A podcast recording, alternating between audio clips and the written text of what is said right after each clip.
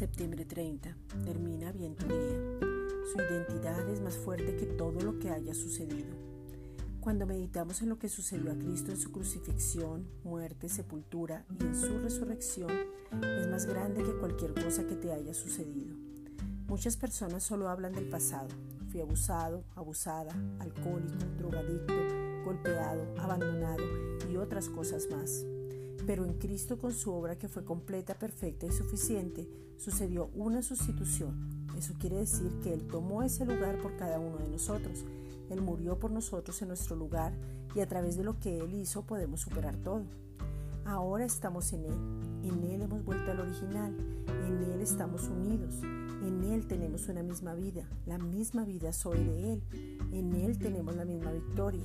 En Él tenemos el mismo gozo, en Él tenemos el mismo poder. Es su espíritu que se une al original y ese espíritu se une a Cristo. Podemos actuar en lo que usted y yo ya somos. Actuamos hablando, pero hablamos lo que es verdad.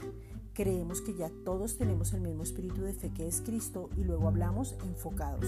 Segunda de Corintios 4:13 pero teniendo el mismo espíritu de fe conforme a lo que está escrito, creí, por lo cual hablé. Nosotros también creemos, por lo cual también hablamos.